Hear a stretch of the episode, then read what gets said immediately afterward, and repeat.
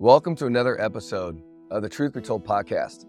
Today, we're going to hear from Cassandra, who's from Granite City, Illinois.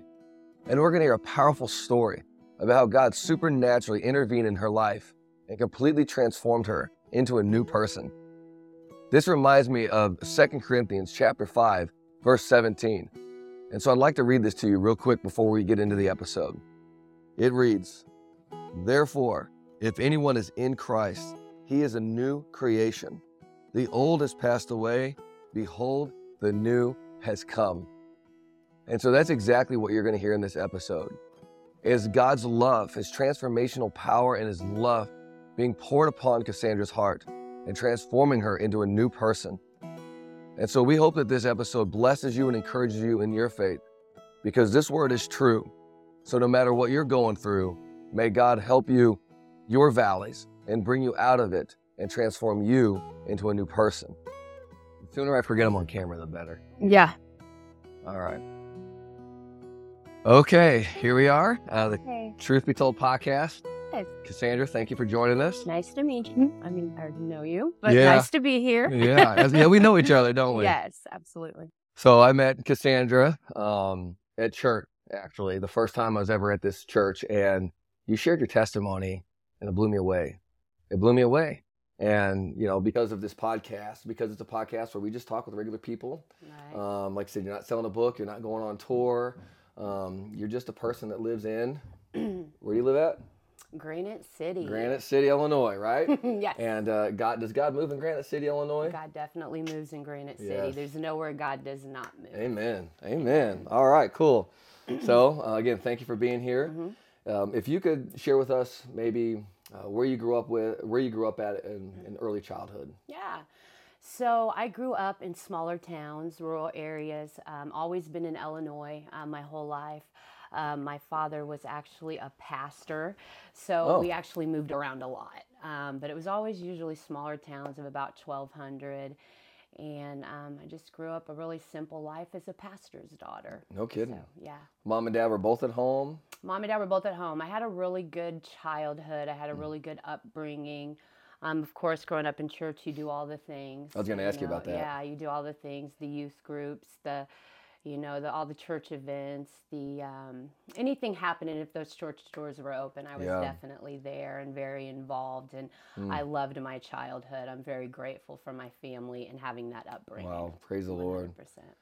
100%. How often were you in church, you think, like on average? on average every Sunday, Wednesday night for every wedding my dad did, for every church function. Um, I was there every time those church doors were open. Church was life. Church was my life, and I can absolutely say that I'm thankful for that because I feel like today it's a lot of who I am. Just Mm. you know my my love for people and my kindness and my heart. So I just feel like that's embedded in me, just growing up in that lifestyle. You carry it with you. That's so good. Hmm That's so good. And so you moved around. hmm Um, you know, okay, so let me just say, you know, how about when you were in, let's say, high school? Let's just start in high school age. Or when did things change for you as far as like you started really coming into your own? When, you know, where like faith became yours, or maybe you moved away from the faith? Okay. So I was baptized at I think 12. Okay. And in my heart, I, I believed in the Lord and I, I wanted to surrender my life to Him. And when I got baptized, I definitely knew what I was doing. Okay. I believed in Jesus. Um, I wanted to dedicate my life to Him. So it was very authentic and real for me to do Mm. that. Unfortunately, you know, moving out of 12 years old into junior high and high school, there's temptation and, and you hang out with the wrong crowd. And, and then so I kind of pushed that that love for Christ and that wanting to surrender for him and live for him to the side. Mhm. and I kind of fed into the lies of the world. Like you know the this is what'll really make you happy and the partying and you know and all that. So um, my junior high years and my high school years I'd say I really started to drift away. Yeah. What's that look like, drifting away, if you don't mind? man it's just a dark uh, just a dark path. It's just getting you know fed into the lies that this world has to offer and and you know just walking away and saying i'm going to do it my way Yeah. and i don't want held down i remember loving god so much but I didn't want pinned down. I've always had this mm. thing with authority. Yes. Like, don't tell me what to do, don't tell me how to live my life.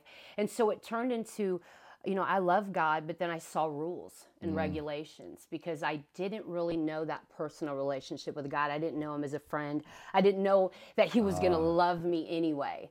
So I felt like I had to live certain standards and be this perfect person to have God. And so when it got to the point to where I was out there drinking and partying and I started picking up drugs and you know just doing little teenage stuff that you think is innocent, I was pushing God away more and more because I thought God wouldn't want me like this. God's never Oh. going to love me doing these things. So it just made it darker. It made me push him away more out of guilt and No out of shame. Yeah. So at that point, you said Jesus was not a, a person that you could have a relationship with that was close to you. It was more like a church. It was It more, was more like a church. It was more like religion. religion. it was more like okay this is what there was something true about it in my heart i believed it but i didn't really know the extent of it. I just knew religion and i didn't know like jesus christ comes and lives inside of you and you live with the holy spirit and you have a helper and a friend every day who gets you through your struggles and out of those hard times and um, so i didn't know it like that. I just knew it as a religion as okay i'm saying this and i'm baptized because I want to go to heaven. Yeah. I don't want to go to hell, right? Mm. But I did believe. I believed in Christ. I always have, and I've, I would have always died for my faith. Yeah. But I just didn't know the extent of it. I didn't know what the true gospel was, and I, it- it's just so much more than just, uh, you know, saying a prayer. Um, it's a lifestyle, and it's um, a relationship. I feel like we hear about that all the time. Really, you know, Mm-hmm. Yeah. like people believe in Jesus Christ, uh, but it becomes it becomes more legalistic. It becomes more rule Right. based, and you're following what the command says, but it hasn't really affected your heart um, in the sense of that deep closeness with the Lord. hmm Wow. Okay. all right. So you started rebelling right. and uh, going out partying, doing some drinking, Right. innocent fun. Innocent fun. Did you ever get caught by your mom or dad? innocent fun. Um, oh yeah, they caught me all the time. There was points where they were drilling my windows closed and putting alarms on the door. You know, when you push the door up and ding ding, the alarms go off. They tried their hardest, bless their heart. but, Yeah.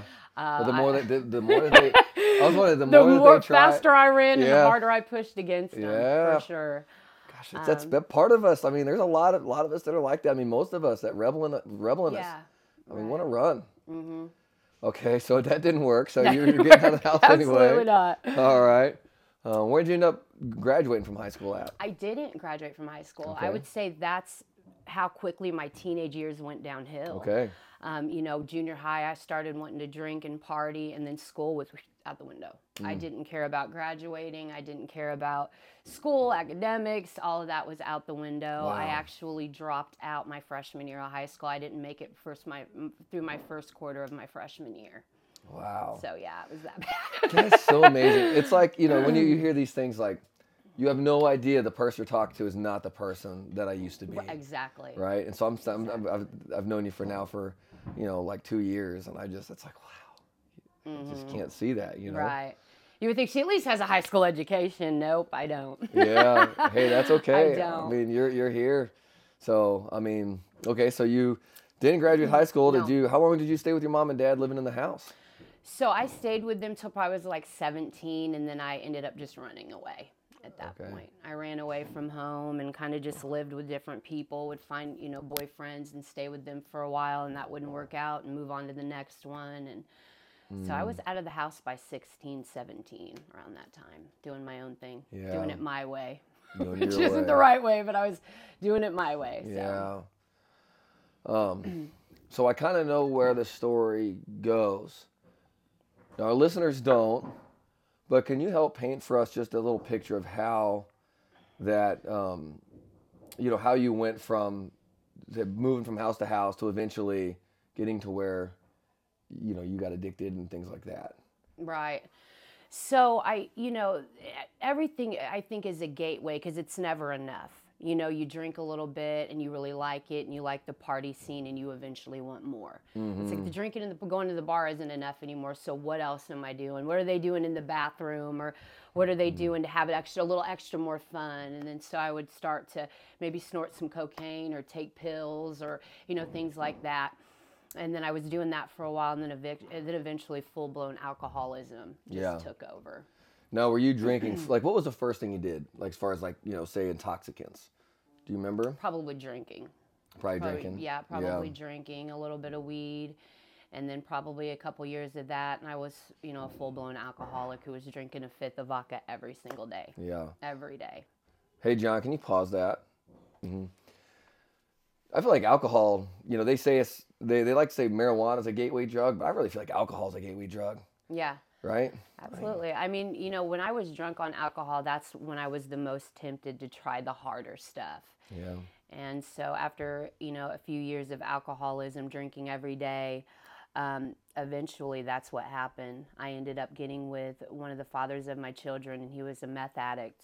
And Oh. so um, the drinking and partying with him and watching him get high, you know, I was tempted, and then I tried it myself. Yeah. So, Wow. But like you didn't used to be an alcoholic, you know. So like you used to you know drink for probably for fun, and then mhm. what happened? You know, because I, I just imagine you know teenage years, early twenties. People go out to a bar, they go to a friend's house, and they're binge drinking, playing drinking games, or watching, you know, drinking like that. I mean, um, what was it like for you? You know, You know, I'm going to be honest with you. I was empty inside. I, I searched my whole life trying to fill this void. And I was empty and I was searching for something and I didn't know what. Mm. And I was numb. I've always wanted to be numb. And that was mm. my thing for so long, even as a teenager. I didn't know why, but I'd never wanted to deal with reality. I didn't want to go to school. I wanted to party. And then I realized I like to feel numb. Oh, I wow. don't want to feel. And so the the alcohol was a no brainer, right? You're doing it for fun. You're doing it at parties on the weekends, and then I'm like, oh my gosh, I could be numb every day. oh yeah, I can wake up every day and, and go run to the gas station and get a fountain drink and everyone's going to think I'm drinking Mountain Dew but really I have a whole pint and you know a Red Bull in there and no one will ever know and it got to the points where I drank for so long I would go to my kids' um, you know the schools to you know talk with the teachers and I would have a fifth of vodka and they would have no clue I just put- do some mouthwash but I, I would honestly say that that's what it was. I didn't want to face reality. And then you know after so long you, you're destroying your life. Mm-hmm. you're neglecting your kids you're not working you're a failure. You're, I'm, I'm running from you know my faith. And so it's just easier to just keep absorbing it and just staying intoxicated so you don't have to deal with the reality. And then before you know it i mean it's, it's an addiction. So i would get shaky i wouldn't feel good um, and you know i would my body would crave it and more than just mentally but physically crave it. So it was just a full-blown alcohol alcoholism and an addiction that i struggled with for probably three four years. Wow. yeah. And, you know, and I'm just sitting here and I'm hearing this, you know, and Mm-hmm. I talk, talk to a bunch of different people, but it's like, it's almost like you ran from your parents, you ran from, you know, the the moral teaching, you know, they were trying to raise you in, and you want to be a rebel on your own self, and then you you go down that path, and you you start feeling maybe bad, maybe for maybe the decisions you made, and you're like, I don't want those either, Mm-hmm. so then you numb it, so it's almost like you're in control all the time, right. You know, and then so you end up getting numb, yeah. Uh, and then you said that led to hard drugs. Hard drugs. hard drugs. Because when you're when you're drinking and you're in that environment you're only putting yourself around other people who are of course i'm not going to go find a man who's sober and living a good healthy happy life and has goals and Yeah. you know i'm going to be hanging out with people who are doing what i'm doing. And then you know of course you hang out with those people and it's not just alcohol maybe they're doing other things and then you're tempted to try that too which is absolutely what happened to me. I got with um, one of the fathers of my kids and he was into hard drugs and you know eventually watching him do it it looked fun and i wanted to try it too and i have a very addictive personality mm. so you know at that point in my life if i saw someone doing something i wanted to try it and if it looked like they were having a good time then it was going to be a good time for cassandra Yeah. so Yeah. yeah Dang. Okay. So you do meth for the first time, and that was last time you did it. Mm-hmm. no no absolutely not. Absolutely not.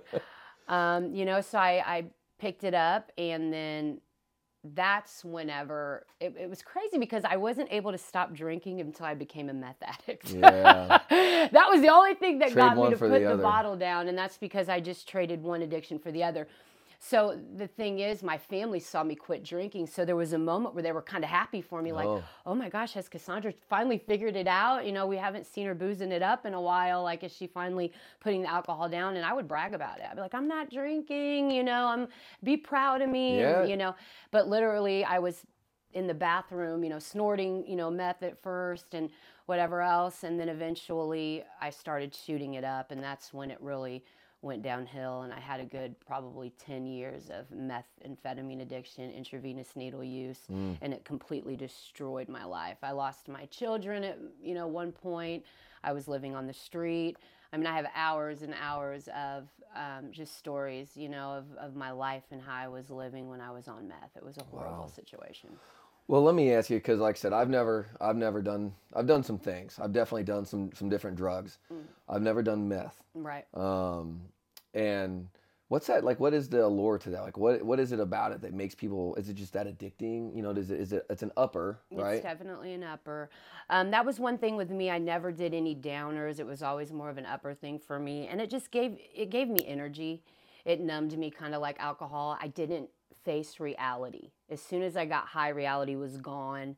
Um, Everything is highlighted, kind of when you're on meth. So. I felt prettier.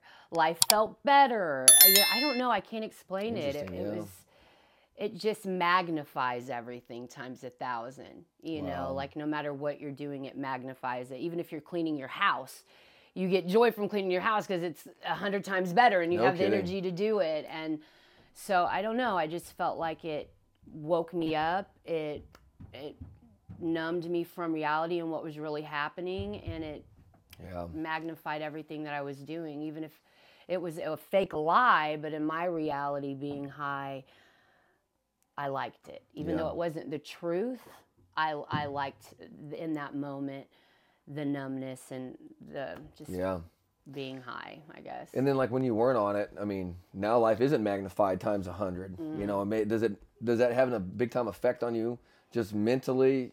Because I'm high on the Holy Spirit. Yeah, well- and that's the thing for me. I when I was reborn again. Well, I meant back then. Oh, back yeah. then. Oh, I know now. I know now, girl. Yeah, I'm telling you, I know now. I mean, of course, I would crave it if I didn't have it. I would do whatever it takes. I mean, there was, you know, times where I was selling my body. There was times where I was, you know, I would steal from people or, you know, um, do whatever I had to get it. that know. much. You wanted that bad. I wanted it that bad. Yeah. Yeah. All right, and then so you went from snorting it to shooting it up again. Like a lot of people that probably, I, I I'm hoping, I'm praying that people that have experienced this addiction and maybe they're now they're going to hear your story and they're going to resonate with everything you're saying, and I believe that. Um, and then, but then you got people that have never done this before, right? So you got, but you got like, what causes somebody to go from snorting it to? Because I'm interested, going from snorting it to shooting it up. More of an intense high. Oh. Because, like I explained, it's never enough. You know? Ah, Like when you go eat, even the simple things in life, you go eat one donut, you're like, ah, what's one more? You know, that one looks good too. I want the Long John. You know, it's like you're never satisfied. So there's like this aching of more, more, more. So if you're snorting it, you're like, okay, this is good. After a while, you're like, you get immune. What's the word? Um, not immune, but you have a tolerance. Oh, you build yeah. up a tolerance. So when you by injecting it into your veins, it's more of a rush. It's a faster rush. It hits you harder. And it was to the point where I'd snorted it for probably a year or so or smoked it and Oh, yeah. Mm-hmm. then I wanted more because you know your tolerance builds. Yes. It's a never-ending cycle of feeding this dark demon that's Wow. living inside of you that comes along with it. Wow. And I really I want to be honest and say, and I, you know, even when I've given my testimony in the past, I, I've never really made this clear. There was a demon attached to me when I picked that up. Mm, And I didn't know it until I got delivered from it. praise God. But there was a taunting every day. There was a taunting at me. And it was a, it wasn't a voice, but it was a taunting like, you know, you got to get high. You, you, you need more. You need more. And it was like there was a demon or something attached to me that taunted me. And it wouldn't matter if I was putting the jeopardy of my children on the line, my relationships on the line, the people that I loved. There was times when I was this close to going to prison or getting caught by the police with, you know, tons of drugs on me. And somehow I would slip through the cracks. And, and I know who that was now. but it didn't matter. And it didn't matter. I've almost died. I've been in the hospital with heart problems, um, you know, from infection in my heart valves from shooting up, and it did not matter. There was this taunting inside of me that just wanted more. And no matter how close I would come to death, no matter how, if I would lose my children, no matter how disappointed my family was, no matter how close I was to losing it all, there was just this taunting inside of me of, you got to get high, Cassandra. You need more. You need more. Who cares? Nothing else matters. And I would just have to feed it. And if I didn't feed it, it wouldn't shut up. And that's the only thing that would quiet it was, you know, continuing to get high no matter what the stake was or what the cost was. So there was something else there. There that was was, some, 100% something else there. Wow. I opened the door to when I picked up hard drugs, I opened the door to allow something very dark inside of me that Mm. I feel like lived. I don't know if it lived in me or if it was attached to me, but there was definitely a dark spirit. yeah, the Bible makes a disti- well, the the Bible actually doesn't make a distinction. It says when it comes to demons that people can become demonized. Yeah. The word uh, demonize, you know, so there's you hear the word like possession. Possession means to be absolutely possessed, like it's Mm-hmm. Right. in possession of your body. Now that's not always the case. Sometimes people become oppressed, right? Where Mm-hmm. where it's like they're harassing you, influencing you, tormenting you all the time. That's why, um, again, like Christians, for example, they, the question might be, you know, as a Christian, can you be possessed? I would say no, because you're possessed by the Holy Spirit. Mm. Right. You're sealed, and He's He's in you, whether or not you're listening to Him or not. But Christians can be oppressed. Right. They can be, Absolutely. you know, and uh, that'd be demonized. And Mm-hmm. wow, that does that does sound like it. It sounds like you were absolutely oppressed by demonic activity. Yep. So you mentioned a, uh, a couple minutes ago about you know a bunch of stories. You said you got an hour worth of stories, Mm. and could you just share with us one that might come to mind that might just shed some some some light into those dark areas where you today was like, wow, I just I can't believe that I went through that. You know, I- honestly, I feel like when I almost died in the hospital, I that always to me because in my mind I was like looking at it now sober and living for God, eh, looking at it outside of the box. Even though it was my life, I still kind of look at it as the past. I'm I'm a, whole new creation today. I'm not that person anymore. That's the past to me. It's my testimony, that's and right. I own it to bring you know Christ glory Amen. but looking at it now, I'm like, oh my gosh, you know, I um, was shooting up intravenous needle use, and I would. I was so addicted to drugs that I was staying in a hotel, and it was probably a $30 a night room, mm. and it was the dirtiest hotel. Who knows who had stayed in these rooms before? So dirty. And I had had a little bit of meth left, and I'll never forget and I set it on the back of a toilet. And I was wearing a jacket or something, and I was getting it all ready with the water and getting it ready to shoot up. And as I turned, I knocked it all on the floor. And it was the last of the Mohegans. And so when you're a junkie, you're like, oh my gosh, that's the last of it. And I remember looking down at the floor and there being hair and dirt and, and scum and mildew and just mm. from years of it being a disgusting, you know, crap hotel basically. And I remember something inside of me saying, "Don't do it. Don't pick that up. Don't do it." And me being, you know, an addict and in such full-blown addiction, I didn't care that that these drugs were on the floor with scum and dirt and nastiness. I picked it up, I put it back into my spoon, and I injected it into my body. Mm. And the normal person in their right mind would be like, absolutely not. Absolutely. There's no way that syringe is going anywhere near me. There's no way I would touch that. Most people wouldn't have been in that hotel to begin with, with a sober mm. mind. But here I am, not only staying there, but shooting up drugs off of this floor. So that put me in the hospital. And even though my conscience at the time said, Cassandra, don't do this, do not do this, I still did it because that's the hold the drugs had on me That's Oh. that. That's that. that's the hold that Yeah, it had on me that. I didn't care. I rationalized. There was a second where I was like, Cassandra, this could kill you. Yeah. Cassandra, this could be your last one because that's gross down there, and you shouldn't Mm. be injecting that into your body. So I did it anyway, of course, because that's the hold that it had on me. I just absolutely did not care. Within a week, I had a fever of like 105. They kept sending me to the emergency room. I did not know. They couldn't figure out what it was. You know, come to find out after my mom saved my life while she found me on, you know, a floor and I called her telling her mom I'm going to die. You got to come get me. And she come to save my life bless her heart. They rushed me to a hospital I had infection in my heart valve I had I had endocarditis and my lungs were oh. full of blood from shooting up and I and I'm assuming it was probably from off of that dirty bathroom floor wow. um, it almost killed me but in that moment, even the reasoning in my mind, knowing it was wrong, the addiction had such a hold on me. I did not care. I took it, I injected it in my veins, and it almost cost me my life. Mm. And I feel like looking back, laying in the hospital, I was in there for like a week. They didn't even know how I survived it. Fun fact, not fun, but true story. Whenever they tried to put me under so they could put check my heart, the the drugs that they put in me would not put me under and I had every doctor in the hospital stumped. They were like, that should put down an elephant. Wow. What we just injected into your body should have put down the elephant. I was like a science experiment to them. I had doctors just standing over me like they, they thought it was insane that yeah.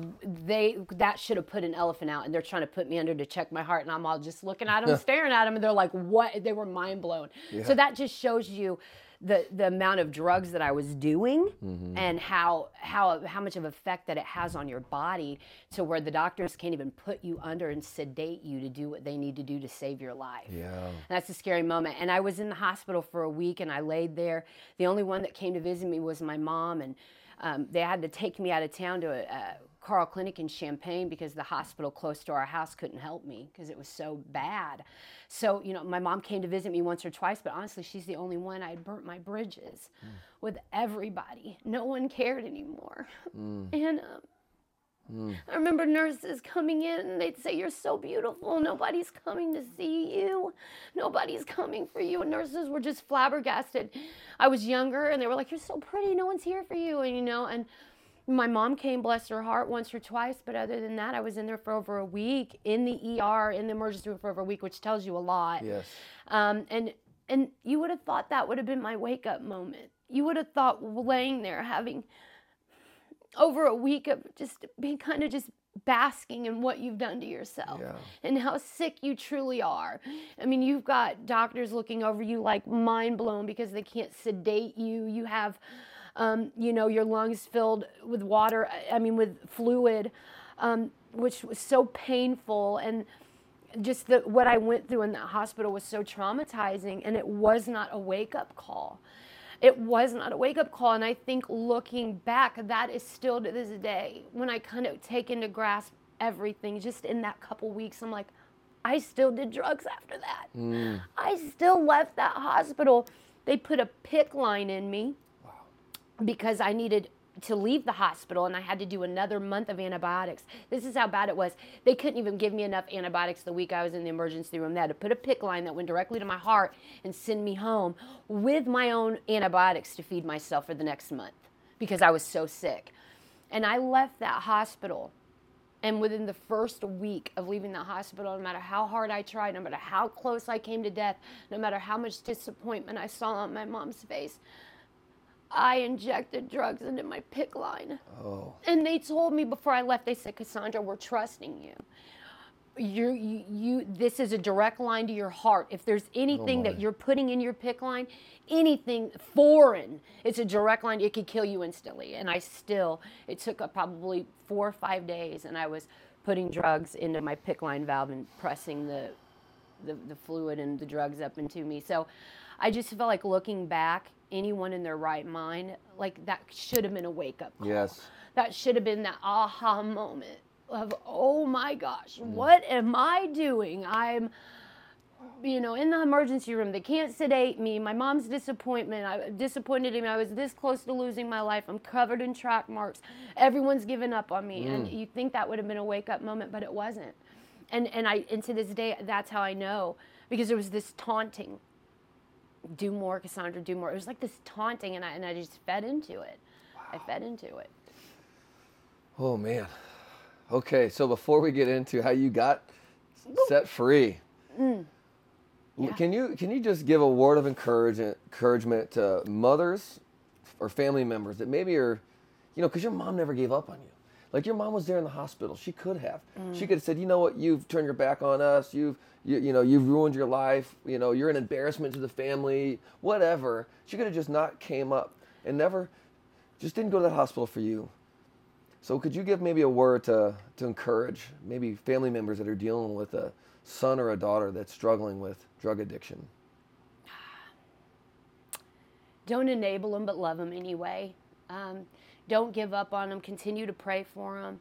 Um, continue to love them, and and you know hear their cries when they're crying out for help. I mean, Lord knows if my mom wouldn't have came in that moment, if she didn't take me serious when I told her, Mom, look, when I was laying on the floor and I literally was dying. Wow. She, she took me serious and she came to get me. At that point, this had been 10 years. I'm, I'm a grown woman in my mid 30s. Like, she could have very easily like Cassandra. I don't want to hear it. Like Cassandra, I've been down this road. Oh I'm, you know, but she came and it's because of her. I believe that I'm, you know, alive today. She came and she saved my life and she rushed me to the hospital. You would not be here today right now. Right. You would not have the story to Right. share if she just said, you know what, you you deal with it yourself. You could have died. Yeah. And my mom never gave up on me, and all my other family did, which they're, you know, bless their heart, I Yeah. Mm. love them to death. But my mom held on. Mm. My mom held on, and I'm so grateful for that. And I, you know, it really it did a full circle, and I don't think a lot of people know this, but when I grew up in church, and then I steered off, got on drugs, went down my own dark path. When I turned 18, my dad retired from ministry. Mm-hmm. He had a falling out with the church. He had been burnt by religion. So my dad, bless his heart, he becomes a truck driver. And because of the hurt that my mom and dad had experienced from the church, they steered away from the faith. Yeah. So my whole addiction from 18 till mid 30s, all the way up, they're they're no longer going to church. They're no longer serving the Lord. Um, they're no longer, you know, involved with church at all. I mean, do they still believe in God? Yes, but they're they're not serving. They're not going. You know, they don't. There's no relationship change. there. There's no relationship there, and um, so whenever you know, my mom came and found me that day. I went through, you know, years more addiction. That was uh, definitely not the story. I struggled for more years. Um, You struggled for years after that. for even. years after I came out of the hospital. What was it? A couple more years? I think I had of two or three more years, maybe three or four. Yeah. but I'm still, you know, using drugs and you know living on the street and off and on just prostitution and selling myself and just yucky, Whatever yucky it takes life to get that drug. whatever it takes. Um, but you know, my Mm. my family they steered away from the faith. So when I found the Lord, when Jesus saved me, which Yeah. I won't get too into it because I know that right now is not the exact moment to touch that, but. I told my mom and I told, you know, I look, I found Jesus, drugs is over with. And so at that point, they saw my testimony and my story and they saw me struggle for 12 years with, with needle addiction and alcoholism and then they saw jesus christ changed me Yes. and now they're in the faith Come they're back in church Come on. they're mm, you know my my brother-in-law last sunday just was up there and did a sermon my dad does communion he's an elder Wow. my mom leads sunday morning worship Praise the Lord. and only Jesus Christ. And this is, you know, the 15 years of them not having anything to do with Christ, anything to do with church, after them seeing my testimony and what Christ did for me, because let me tell you what Jesus Christ did for me, only He could have done. Yes. And it was a no brainer for my family. like, oh my Lord, what have we been doing? Yes. Because Christ is there and He's He's calling us in. And when they seen they knew it was only God. And it was like that wake up call for them like, oh my gosh, what have we done? We've steered away. We've been running from Him. And this whole time, we should have been serving Him and living for Him. Look, look what He's done. Look what He's done for her. Mm. And it took some time, but, but you bear that fruit. When you're, you know, you're living for Christ and you're really saved and delivered, you bear that fruit. And it wasn't, you know, probably a year later, they're like, okay, okay. They, you know, I would come to the family functions. They're like, oh, she's different. they're like, "This she's is not real." the same person. Yes. And I kept telling my mom and she took me serious. I, I remember I was probably um, saved for a couple months, and I called my mom up and I said, "Mom, you don't know God like I do," and that was hard to say because she was a pat, pre- preacher's Yeah. wife, preacher's daughter. She grew up, led church, did all the church stuff. You know, it was a pastor's wife, so I, it was hard for me to say that. And she's like, Sandra, I was baptized at 16. I was a preacher's kid. I, I, I pastored with your dad for 18 years. Don't tell me I don't know Christ. I said, Mom, you don't know Christ like I know Christ. And so she took me serious, and then she did her own seeking and praying, and then she found, He visited her. yeah, she yeah, she had her encounter. Let's put it like that. And then by her bearing the fruit and her having that encounter and her realizing like that aha moment, like, uh oh, I only knew religion. Yes. I didn't ever know him as my king. I didn't wake up every morning and say he's my Lord. You know, I wasn't in, you know. So by her bearing that fruit, her being reborn again, the whole it trickle. It was like a trickle effect. He, he he got the whole family. The whole family. And now they're the whole. They're basically there was a church going under. COVID hit them hard right in their area, and now my family's basically picking that church up off the ground by the strength of God. Mm. My God is using them to minister and elder and, and, and worship and, and they're bringing youth and kids in. I mean, my family's huge. My brother and sister lives there with all their kids. They all moved to Branson, Missouri. So, and that's where they live. And they're they're in God- Branson. in Branson, yeah. Yeah. And God has them. There's this church going under from COVID, and He sent my, you know, God sent my family in, and it's a big one because you know you got to imagine, That's so amazing. You and know, He's like, using them. this just every time I hear stories like this, it Yeah. just blows my mind. You know, only God, only God. Only God. Well, I'm telling you, I bet people are really waiting to hear what could have changed Cassandra. How how could you go from years and years of addiction, the lowest of lows, uh, you know, being oppressed by a demon, literally running away? What happened to change your life? You know, I'll say this, and and and I feel like people are always like, "Oh my gosh, I'm high. I can't talk about God right now," or "Oh, I'm on drugs. I, I shouldn't go to church in this state." I'd say I think that's absolutely wrong. I, I feel like God came for us while we're sick. He came for us to save us, and that's exactly what He did for me. And uh, you know, after 12 plus years of the alcoholism and the drug addiction, I will tell you this: when Jesus Christ found me, I was in what I would call drug oasis of everything's amazing, right? I had a place to stay. I had my kids. I um, everything was great. I had a little person who was supplying me with my drugs every day. So in my mind, everything's perfect, right? Like I had manageable. it was manageable. Even though I was throwing my life away, risking my life by putting a needle in my arm every day, risking my kids and losing them, and or going to jail, driving around with it. There was so many factors. I mean, come on, it's not healthy. It's not a healthy lifestyle. It was killing me. Yeah. Um, but in my mind, in that moment, it would have been the perfect situation. Yeah. How being on drugs and how everything was around me.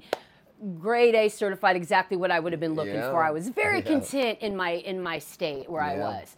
Um, so actually, I was high one day. I'm not gonna lie, I was high on drugs, Mm-hmm. and I was out back sunbathing, and I was listening to rap and hip hop, and not the Christian kind. Okay, Mm-hmm. um, I was listening to all the things ungodly, and I was laying out back, minding my own business. I'm gonna be honest with you. I was living in my own moment. I had no. I wasn't reaching out. I wasn't desperate. I, I was, but I didn't know it. You know, my mind was a lie in that moment. But I was laying there. Like you weren't thinking about God. You were wa- just in your own world, just doing your thing. Everything's great. Absolutely, I Okay. wasn't thinking about God. I was laying there getting some sun out back, high on drugs, um, and listening to music. And then as I'm laying there, I feel something brush my face. It was like a wind, and I, and I'm gonna tell you what. I knew it wasn't normal. I knew what I had felt was weird, right? Yeah. I knew it was strange. I didn't. I couldn't call it at the moment, but I know I felt something touch me, a wind that didn't feel like anything I'd felt before. So I, you know, took my AirPods out and I just kind of got to looking around and I felt it again. Mm. And so at that mm. point, I was like, what is going on, you know? And then I felt something speak into me, and it was the voice of God, and He said, You belong to me. And I promise you, in that moment, I saw my desperateness. in that moment, I saw how desperate I was. It wasn't until that moment He said I belonged to Him, I saw how desperate for Him that I was, how desperate I was to be saved. And you know what it was? It was love. It was love.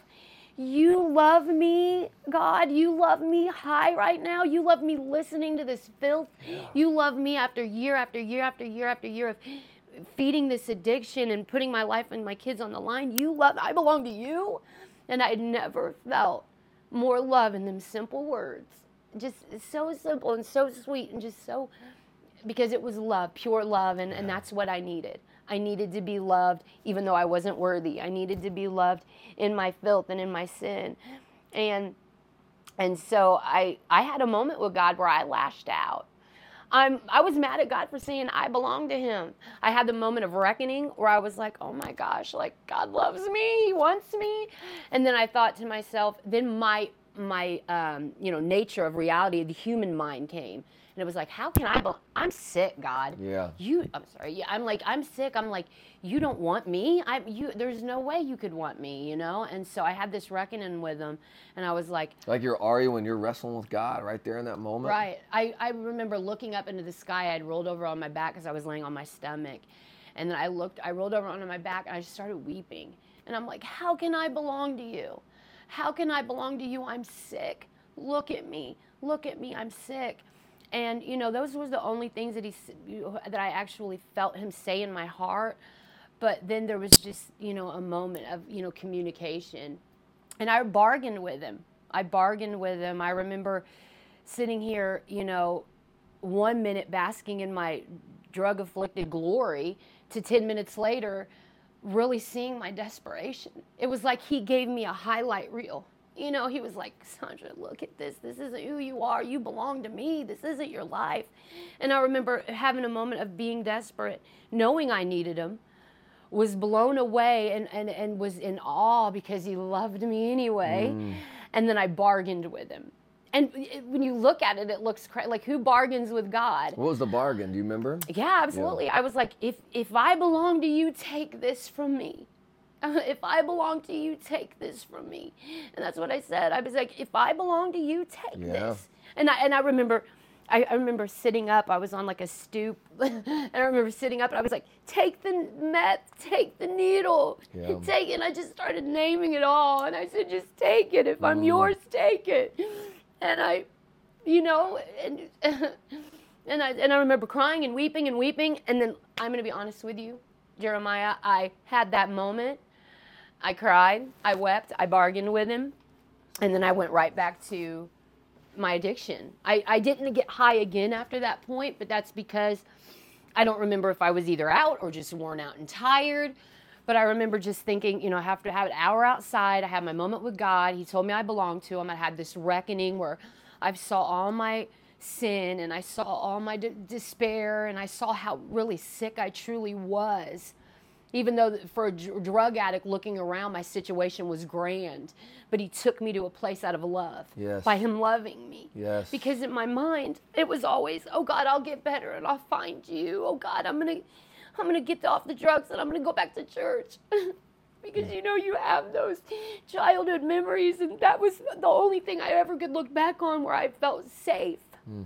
or normal because yeah. I'd been sick for so long. I mean, I literally started the drinking and the boozing and all that when I was 16, 17. So I always would look back and I would just see myself as a little girl in church. And it was because that's the only, the last time in my life where I felt peace or sobriety or safety or normalness. Yes.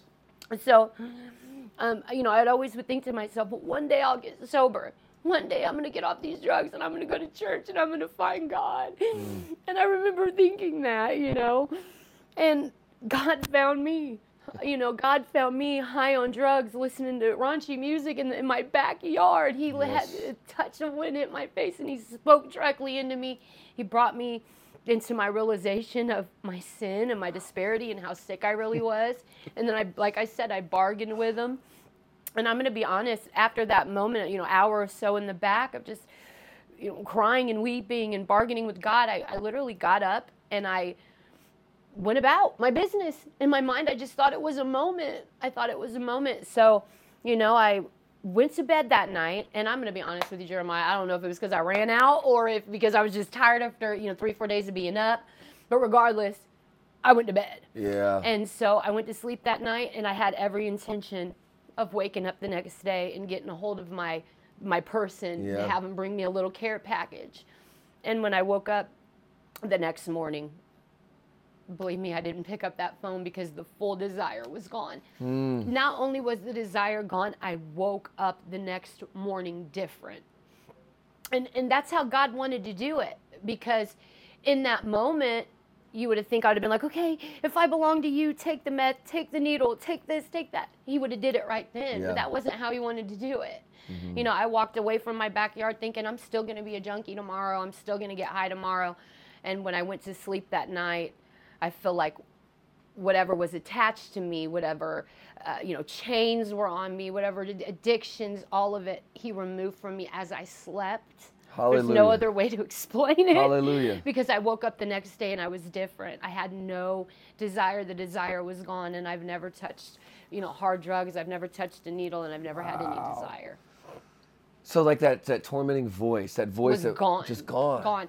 And and I feel like in that moment, waking up the next morning, being completely delivered, and that this taunting feeling that that I had for so many years, it being gone, that's what made me feel like something was attached to me. By by picking up, you know, drugs, those hard drugs, and getting into that world, I let something cling Yeah. to me. I, you Yeah. know, I'm going to be honest because that taunting was gone. That that voice inside of me, you know, like you're Oh going to get God. high, you need those drugs, you know.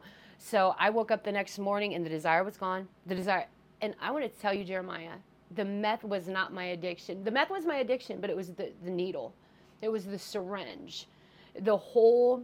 Uh, it, it, to me, it was like a ceremony, like getting everything together and just the whole act of it, you know, drawing it out. I mean, it was just the whole addiction, just the whole setting it up. And it wasn't even always just the drug itself. I was addicted to the needle, I was addicted to everything that Yeah. came along with it. And for me to wake up, for me to go to sleep, for me to be who I was and sick for as many years as I was, and to be a junkie one day, addicted to a needle, addicted to methamphetamines, to wake, go to bed and then wake up and it be gone. I mean, That's a miracle. that is a miracle. That is a miracle. That is a miracle. It's a miracle. That's our God. Um, I mean, wow. I mean, a miracle. And sometimes I'm like, why me? You know, why me? Um, but I feel like everybody, God touches everyone in a different way. We all have our own hearts and we all have our own love language with Him. And I feel like for me, maybe that's how it would have had to been. Yeah. I don't know, but you know, I know that that's my testimony, that's my experience, and um, and I remember, I remember knowing it was like the blood of Jesus Christ just set me free. Amen. The blood of Jesus Christ just set me Yes. free. I remember my phone was ringing that day and I had people trying to get high or give me stuff. No desire, desire gone. I picked up my phone and I literally told this guy who was supplying my drugs for the last six months for me that I was sleeping with while I had my now husband. Um, you know, I was on the side sleeping with him for drugs. This was a bad situation. Yeah. And I remember telling him, I, after him calling four or five times, this was the next day after Jesus delivered me in my sleep, I said, I'm done. Said, I'm done. And he goes, Yeah, okay. Like he did not take me serious, but I didn't care because I knew in my heart their desire was gone. I didn't have a taste for it. I didn't want it. Anything syringe, anything had to do with drugs, they got thrown out. I had no desire. It was gone. And I remember thinking, the blood of Jesus Christ just set me free. And I remember still there being this doubt because you've been a junkie for so long, you've been addicted for so long, and there's been that taunting and that urge and desire for so long that I needed a, a- another night. You know what I mean? Let's sleep on it again. I, I'm like, let me go to bed one more time and wake up. This maybe been a fluke. Maybe this was a. And when I woke up the next day and the desire was still gone, I'm going to tell you what, Jeremiah, that's when there was like this reckoning where I was like, okay, the blood of Jesus Christ just set me free. He's real. Mm. He's not just a, God that lives in the sky. He Yes. sent his son, Jesus Christ.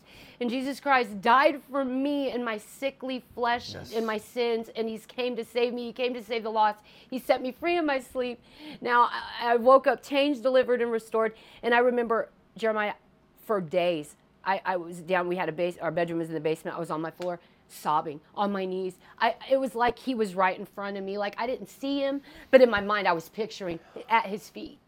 Just bow. I remember being like Wow. this. I remember being like this for like an hour, just sobbing and just bowing to my King because Mm. what methadone couldn't do. I, you know, um, years of trying to get sober on my own, near death experiences, almost losing my kid. It didn't matter. I kept getting high. I couldn't stop. Jesus Christ did in one night. 12 years of addiction, Jesus Christ did it in one Free. night. He did it in one night. And I just I, I, I, Jeremiah, it was the greatest feeling. I remember like the third day I woke up. I was looking up the sky. I was like, I have a Lord. Yes. I have a Lord. And I used to just, I used to hate the thought of having a Lord. I used to hate the thought of having a God who wanted me to be perfect and do this and that. But then I really grasped by my own testimony and my own experience what Jesus Christ really was and who he was Yes. and and I and I was proud. I was proud. I was like, "You're my Lord," and I remember being so excited. I was like, "I have a Lord." I'm like, you know, two weeks ago, I, that would have never came out of my mouth. I'm not gonna wake up and be like, "I have a Lord," Yeah. because He wasn't my Lord. He was a God. He was a God that I, yes, I believed in. Yes, I got baptized, but I didn't know the the full story. I didn't really understand the depth of it. You know, the gospel of Jesus Christ is so simple. It's a childlike faith, but yet to me, it's so complex because it's so much more than that. there's always he more. has so much more to offer than mm. just you saying a, a prayer or, or believing something and then walking away and continuing to live Yeah. a certain way or have certain you know chains or, or sicknesses or, or issues i mean you don't have to live that way So what you're describing is the difference between religion, yeah set of rules, works-based faith, yeah and actual encounter, relationship, a walking with God daily. You know, Mm-hmm. you were bowing to Him as if He was right there with you, and He was, because His hand touched you Mm-hmm. Yeah. and delivered you yeah completely. Praise the Lord. yeah. There is hope for everyone, isn't there? yeah. There is hope. there's hope for everyone and it doesn't end there you know? Ever since then i'm involved. I'm I, i'm a great mom. Let me tell you something. This is only god. He did he did he doesn't stop either. He didn't just deliver me that day radically. He didn't just perform a miracle on me and say okay you're good now after a few days. No he continues every day to to, to bless me and, and guide me and teach me and mold me and prune me and do i still fall short yes Yeah. Yes, I, I wish I was better, but He loved me at my worst state, and He's going to love me today. And His grace and mercy is new every morning. And I have a job now, right? For, for 12, 13 years, I was a junkie on the street who sold my body and, and injected drugs into my veins. And now I give drug tests to people. Hmm. I do interviews. I help people find jobs. I do background checks. Yes. People trust me. And it's because of the changes that Jesus Christ has put on my life. There's a corporate place out there that says, We want Cassandra to come That's work right. for us. You didn't graduate high school. and I didn't graduate high Come school. on. Yeah, and here I am working in the cor- corporate world. People depend on me and and, so and, much and, hope. And, it- like it's just a lifestyle. I, I live for him. He's my king. So I have no choice. I'm in Oh, love. yes. I'm in love. Yeah, so I mean, you're doing a good job at explaining just how you feel now, and I, I Mm-hmm. appreciate that because, like, a lot of people, even people that might say they're Christians, they don't experience that closeness Yeah. that you even have with Him. Yeah. And kind of retreating back, you know, I knew, I knew, and I think there, when I said that I had this reckoning and I realized, okay, Jesus Christ came, his blood just healed me, just delivered me in my sleep. It was his blood, right? It was the blood of mm-hmm. Jesus Christ. And that came over me. And then there was a, oh no, oh no, I, I only knew religion. And then I was sad for other people because I was like, if this has happened to me, you know, then then what about other people who maybe are experiencing the same thing? Like they don't know God, they're not really reborn again because it's a real thing. Yeah, Being reborn again, being filled with the Holy Spirit, um, having that. Um, regeneration i guess Yeah. being regenerated I don't know and that's one of the reasons i reached out to my mom and i said mom you don't know him like i know him and that is exactly what i meant and she knew what i meant my they only knew religion and that's why they they did the church thing for 18 years and then steered away because when you know jesus christ you don't steer away. Mm. You might mess up you might fall short but once you know the king of kings and lord of lords he, that's a forever yes, it is. because his love rocks you so hard there's no turning away from it. Mm. And and you might fumble you might mess up you know you might have some you know maybe even a little falling away here or there and he reels you right back in but you don't go 15 20 years without speaking his name. You don't go you know 10 15 years without serving again. Yeah. you don't believe me when you're reborn again and jesus christ dwells inside of you he is the topic of your conversation day in and day out. And that's why I'd reached out to my family and you know my mom and told her like mom I want you to know him like I know him. And I said please Ask him. I said, just pray to him, Mama. I said, just say, Jesus, show me what my daughter knows. Show me. What, she says I, that she knows something that I don't. Would you show me? Next day, he showed her. Huh. He fell upon her, Come and now on. my whole family is running a church and serving. And every time I go there, for Christmas, this last Christmas and Thanksgiving, that's all they talk about is the Lord. Oh, yes. that's all they talk about. And I'm just, and I just want anyone who's struggling and just to be able to know Jesus Christ like I know him so that he can pull you out of it and he can continue to walk with you for the rest of this life. Don't do it without him. Amen. And he, and he will. And he, he will. will He's faithful. Person. Amen. Bible says that, you know, God does not want to see anyone perish but he wants yeah. to have mercy on everyone. Mm-hmm. And and I got to read this from uh, the Gospel of John, chapter three, verse seven, where mm-hmm. Jesus is talking to Nicodemus about the secrets of the kingdom of heaven. Yes. You know, and he's talking to a Pharisee. He's talking to a religious person, right? Someone that does all the right things, all the good works. And he says, You should not be surprised at my saying that you must be born again. Mm. The wind, right? The wind. so it blows wherever it pleases. You hear its sound, but you cannot tell where it comes from or where it is going. So it is with everyone born of the Spirit. Mm. We must be born again. Yeah. Must be born again. Absolutely. And that's exactly what it sounds like happened to you. Yeah. I mean, you said wind it came uh, over me. Well, you know, and it's like I didn't know scripture like that. I mean, I grew up in church as a child, but I knew like Jesus loves me and the story of Noah and the ark and I've never yeah. been that deep into scripture to, you know, and when I started, you know, telling my story, people were probably like, oh, she's just saying that, or, you know, or she probably read a scripture. Like I had, whenever this came upon me and whenever I was first started telling my testimony to people, that was just the authentic truth. And then as I became closer to the Lord, of course, you go into that yeah. stage where you have a good year of just like this nesting with Him, where He's like pouring into you, and you're just in Scripture and fire. like this, like, yes, on fire. Mm. And I remember seeing scriptures and reading, you know, that scripture there in John, and just being like, oh my gosh, like the wind, and uh, already knowing like I had my own moment with that, and it's so powerful that you know words that God, you know, spoke into existence thousands of years ago are, are, you know, still happening today. You know, but it's like so awesome how true his words are and how they resonate and work today, you know? Because mm-hmm. even before that, he said, you can't even see the kingdom of God. Yeah. Unless you're born again. Right. Once you're born again, you know, I remember you saying, now I see everything so much differently. I can see where I was. I can see what I was doing. Mm-hmm. And you love me. And, and, mm-hmm. and you know what? You didn't mention it here, but I remember hearing you speak about this one time where you really felt like you were his daughter. Yeah. You know, you were his daughter. Yeah. Mm. Absolutely. Mm. And all of that. Thank you, Jesus. Yeah. Well, I'll tell you what. I I always ask this question. Mm-hmm. And you've been speaking about the gospel this whole time. Everything you're talking about is the gospel or the yeah. good news of Jesus Christ. But you know, all of us kind of share it differently. Mm-hmm. You know, how would you describe to our listeners what the gospel is to you? What is that good news? So I think you know, with my own testimony, what it really you know says to me is that God sent His one and only begotten Son, um, and He died. He took this by His stripes we are healed. You know, His death um, and resurrection is the reason why you know we get to have everlasting life. Yes. And I and I truly believe that I'm living proof of that. Um, that He Amen. came to set the captives free, and He has the free gift of everlasting life, and, and He wants it for all. He came to save humanity.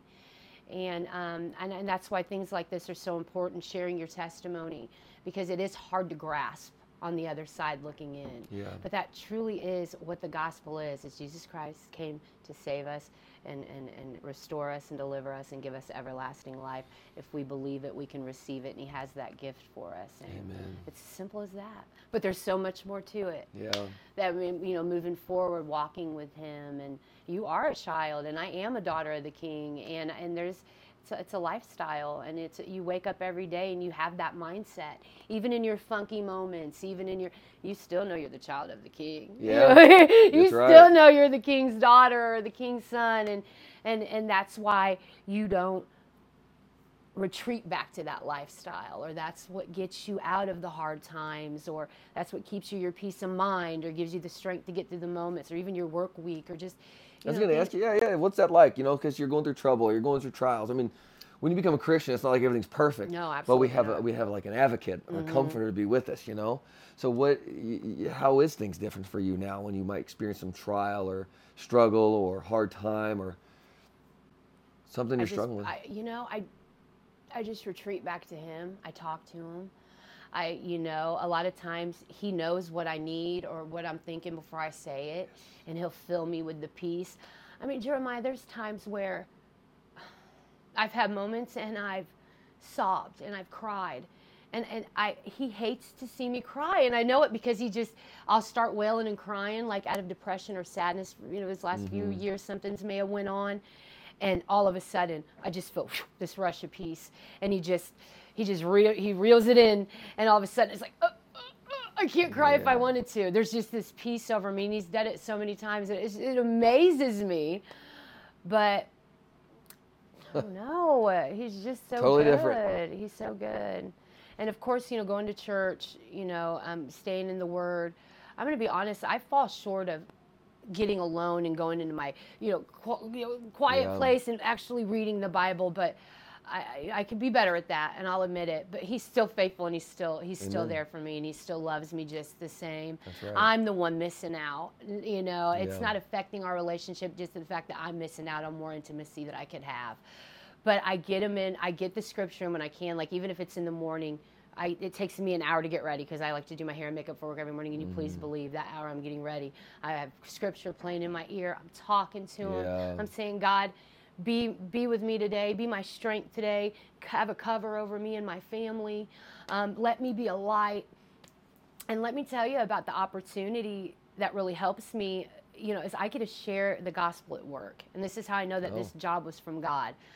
I can, you know, mid interview give my testimony. I've done it hundreds of times. It's- Yeah. It's not professional, but it's it's God and it's and he, and he brings me to it. So How can no- you not share something like that? no, this? yeah, but- but I feel like the corporate world might not always appreciate Yeah. that. You know, I work for a corporate company who hires temp agent. You know, it's a temp Yeah. agency, so I'm sure there's a lot of places they wouldn't let me. But God put me somewhere where I can. Yes. My whole desk is decked out in Scripture. Believe me, when you sit at my desk, you're getting a dose of Jesus Christ, Yeah. whether you like it or not. I've taken people outside and prayed over them. I won't do it in the office, but I'll take them outside Yeah. and pray for them. I'll give my, like I said, my testimony mid-interview. Um, people will see my scriptures and ask questions. This is so you know, I've been struggling. I see that scripture, and you know, please believe. I'm like, ah, thank you, Jesus. Yeah. You open that door for me, and I pray for that. I pray for those times, and and I'll tell you what, getting through my hard times is the best way I can explain getting through my life is, is just to continuously be used by God. I, I promise you that's what brings me the most happiness when He uses right. me. When He uses me, I, I get more joy out of life more than ever just to be used by Him. And I'm he uses you for other people. He does. You know, loving your neighbor is not just a, a, Yeah. cute little saying. Like that's our fulfillment. That's what we're made for. Yes. Praise the Lord. Because you're not saying that I'm, I believe in Christianity. You're saying you are a Christian. Right. So you can't just leave it at home. You take it with you where, where, wherever you go. Right? You take Jesus with you everywhere. Amen. And it's impacted lives. Yes. Yes. Thank you, Lord. Thank you, Jesus. Wow. I'm telling you, I could talk to you forever. I Like know. I could, like you know, I really could. Like just talking about God and and hearing about all the things He's done. It just it fills my heart, and I'm sure it's it's touching everybody that's listening right now. Yeah. Praise God. Praise God.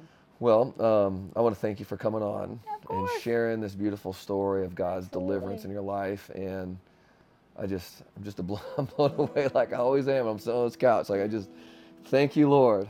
Thank you, Lord, for never giving up on us. Right. Amen. Well, would you like to pray with me to close out? Sure.